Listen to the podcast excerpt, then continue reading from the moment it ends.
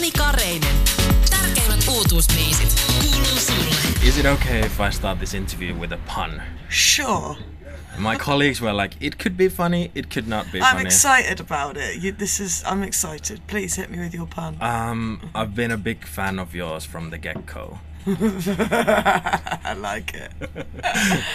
I like it. Oh, yeah. I want to think of one now. No, it takes me. I bet I'm not the first one to say that. No, you are, actually. Really? Mm. Okay, so I am good with puns. You're very good, yeah. I was expecting a Hill joke. Ah. Mm. Too obvious. One for next time. Well, but in all seriousness, you've had such an awesome career for years now, and the last year in your career has been really big, like big hits. I Could Get Used to This, Wish You Well, songwriting for All Day and Night, an album. How does it feel right now? It feels good. It feels like it's been a very long time coming. I mean, I think it's been 8 years since I joined the industry, and it's only kind of now that people are starting to put a face to a name. So that feels nice to actually really start getting recognition now. And you know, last year was a big indicator that I'm doing the right thing, so it was good. Well, you released an album, Get to Know, because it has singles from many previous years. Do you rather call it a mini album or a debut album, or? Yeah, so this was the label's idea. So basically, I'd written an EP, a 4-track EP, which consisted of Stranger, Breakdown, Find a Place, and Changing. And we wanted to put this EP out, and I think the label came up with the idea to make it into this quote-unquote mini album. I was sceptical at first. I was really sceptical, so I was like, no, I just want an EP out. I want new music out. And they were like, well, look, you're gonna have all these other songs that have been really big hits for you on this album, and it'll kind of make it look bigger than I suppose it might have been if it was just 4 tracks. So it's not the debut album, because that was what I was thinking I was worried about. I think I was so worried about putting out something that people may think was my album when it wasn't my album. I've been writing my album for so long, and I'm so proud of it, that I didn't want people to think, oh, she's just kind of collected all those songs into one. But I think what job it did do was get people to know that, you know, these songs, I think when they came out, was seen more as the producer's song than mine. Mm-hmm. And I think that album kind of made people go, oh no, those are her songs as well. Yeah, you've co-written them, you've been making them. Yeah, and I kind of, I think over the years I've felt like I wasn't really seen that much. But I think the album did that for me this last year, so super happy. Yeah, because I was gonna ask later, like about those songs, and like, how do we go back to your own music, or do you see a split between like your music or other songs, or where does the line go? Really great questions, man. I used to see a split in it. I used to very much be like, these are the songs I do for other people, these are the features. And this is my own music. And I think over this year, I can see why my career has taken such a kind of slow trajectory, if you like. You know, it's taken quite a long build to get to this point. And I see why, because I suppose my mental attitude towards it was, well, you know, I don't want to keep doing these features, and I don't want to do that. And now I see it as, I love doing these features. You know, I think I'm writing all of them, and now especially like the music I've got to release this year. So I've released a single called Better Off Without You, which is very dancey. It's like a dance pop tune, and the next one is quite more dancey, and then it starts to lead more into where I suppose I want to be, which is straight up pop music. Yeah. And I'll always do dance, and I'll always do these features. Thank God. Yeah. It's my first love anyway. I love dance music. Yeah. I have done since I was a child. So so it's a pleasure to be on them now, and now I've changed my viewpoint on them. I'm just as proud as the features as I am of my own stuff. Yeah, and because the album name is Get to Know, so right, it shows the dance part of your music. If I define you, for example, on the radio, I could say that you are the voice of British timeless dance anthem. Is that an okay definition? That's lovely, actually. Thank you very, very much. That's really nice of you to say. I'd like that. I think the music I grew up listening to is very kind of 2000. The era of music was 2006, I suppose. I was about 12. I just started getting like a musical intelligence, if you will, a musical taste.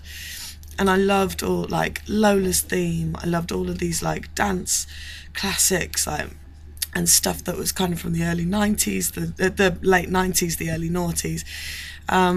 What I would call timeless dance classics. So it feels really quite humbling that you've kind of described it like that, because I've always, that's what I've set out. I've never really wanted to be too throwaway.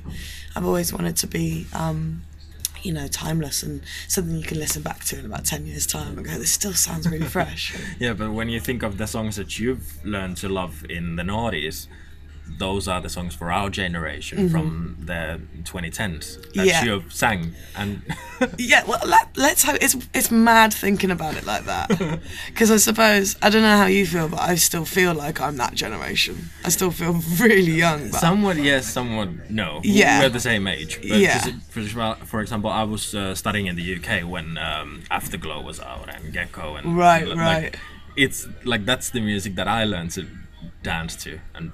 Right, okay. Yeah, you see, I suppose I always look back on dance music and think it was better 15 years ago. I understand. But everybody does. Yeah. Like, I talk to people who were around dancing in the 90s and they're like, oh, music was so much better back then. Mm-hmm.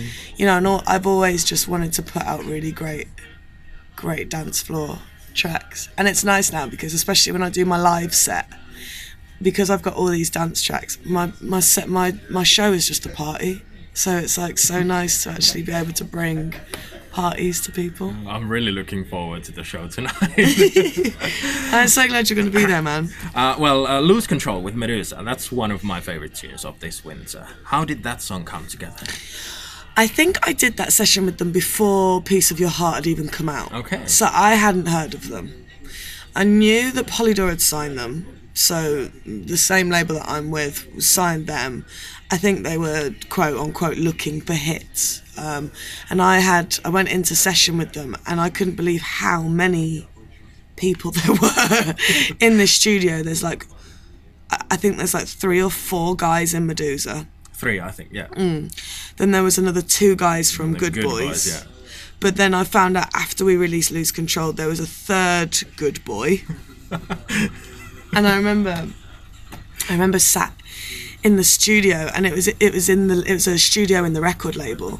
So I was just sat there like trying to write, and then all of these label people just came in, and I just started feeling really awkward. I was like, I'm gonna go get some lunch, and I left, and I came back, and they were all still there, and I was like, I'm gonna go and eat this in the kitchen, and I think I was quite close to being like, I'm just gonna go. And luckily I stayed, and I think I didn't write the chorus, but I wrote, we'd written kind of like a song in itself, and I think Meduza and the Good Boys went away and pieced together Lose Control, written the chorus themselves. And I remember listening to it last year when it was trying to get out, really, when it was trying to come out, and thinking, oh, it sounds so much like Piece of Your Heart. It does. That I don't know whether people will either love it or go, oh, I've heard this before. And luckily, people loved it. Yeah, because it was really on the edge. Like, Piece of Your Heart, the song of last year. And when this came out, I was like, is it okay to like this? Because like, I'm trying to be a music journalist, and is it too close? Right. But then it did take off as well. Yeah, I mean, it was lucky because I was going around to my friends. I was like, the last one went da da da da da, and this one goes da da da da da. I was like, surely this can't be right. But I'm glad I did the track. It's opened a lot of doors for me as well, and yeah, it's been fun doing that one. Yeah, how do you really get to do all these features or co-written songs with all these great DJs and producers? I think a lot of it has been luck. So MK, Piece of Me, came about because that was a song I'd written for my own project when I was 18, and it wasn't being used, and somehow he heard it and completely transformed it. Afterglow was written because Wilkinson rang Brad Ellis, the guy I was in studio with at the time. We'd written an awful song that day. And then Wilkinson rings up and he goes, look, I've got this drum and bass beat. And I'd heard of Wilkinson already. I downloaded his tracks when I was like 16. And then we wrote Afterglow. Back and Forth was written with Jonas Blue. Wish You Well was a writing camp for Sigala. No. False Alarm was a writing camp. And these have been songs that I've just kind of gone, I've written and then walked away and been like, nah. And then next thing I know, I've got an email being like, so do you want to feature on this? And I'm like, yeah, go on then. Why not? So it's been luck, really, more than anything. I could get used to this. That was featured on Love Island last summer. Mm-hmm. Are you a fan of the show? I didn't watch last year's. I watched the year before's, and I'm currently watching this year's. Yeah, the winter one. It's quite interesting how having a song on Love Island can make you as well, or make the song. How big of a thing do you think for a single to be? Is it to be featured on Love Island? The way I see it is that everybody has a television and not everybody listens to the radio. Sadly, yes. Right. So Love Island have now started up their own record label. They have a partnership with Spotify. They have gone, there's an artist that my friend was working with who got a track onto Love Island and then was getting played on all the Love Islands across the world. So for me, you know, a lot of the labels have been like, oh, we need to get this on Radio One, or we need to do this on Spotify, or we need to do this, that, and the other. I'm there going, we need to get it on TV. We need to have an advert. We need to have, because everybody watches television. Yeah. And then everyone picks up Shazam. And this guy that I was talking about, he got #1 on Shazam in the UK, and that's how he blew up from it. Yep. So I think, you know, people, I kind of feel like unless you have a specific music taste, people are kind of told to like what they like. So things like Love Island is so kind of key to an artist's development now, which is quite sad if you think about it. I know. Yeah. But, you know, we're all really, all of us that get played, we're like, thank you so much, because you just get a wider audience. Yeah. Well, I was thinking, because your latest single, Better Off Without You, that could fit Love Island as well perfectly when someone leaves someone. Yeah, I'm hoping somebody breaks up. Yeah. Yeah. I was sat watching being like, you two don't look right together. I feel like I should go into the island and just plant a few secrets. Just be like, oh, he was snogging her last night. And she's like, oh my God. And then Better Off Without You starts playing. That's the aim anyway. Yeah. I just want to ask about the latest single. How did that come together? It was written with my best friend Shift K, who features on the record. Mm-hmm. We've written many songs together. When we first met, I wrote a single of his. He wrote a single of mine called Warm. He also, we wrote it all together. We wrote another song on Get to Know, which was called Breakdown. That was me and Shift K. And this one was another 50-50 between me and him. I had just gone through a breakup on my birthday. Oh. Which also happens to be Valentine's Day as well. It's quite savage. Wow. And I had Better Off Without You written down on my phone. And we, again, similar situation, we'd been writing a song that wasn't really going anywhere. And then Shift K was like, well, I've got this song that I'd written for myself, but he muted the vocal and I just started singing the chorus. The verse came really easily and I was stuck on the pre-chorus melody, and he was like, well, what about the pre-chorus melody that I'd written?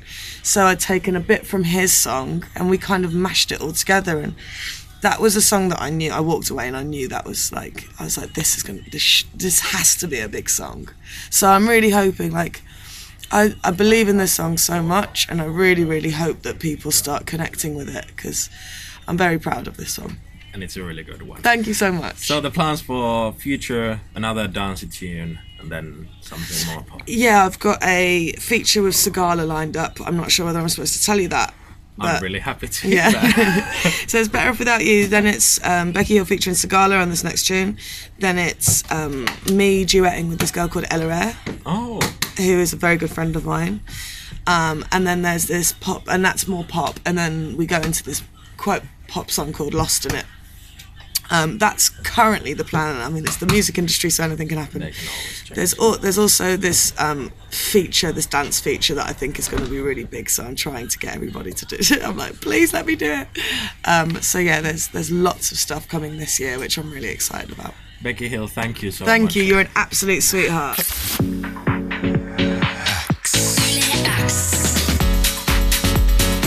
musiikin X.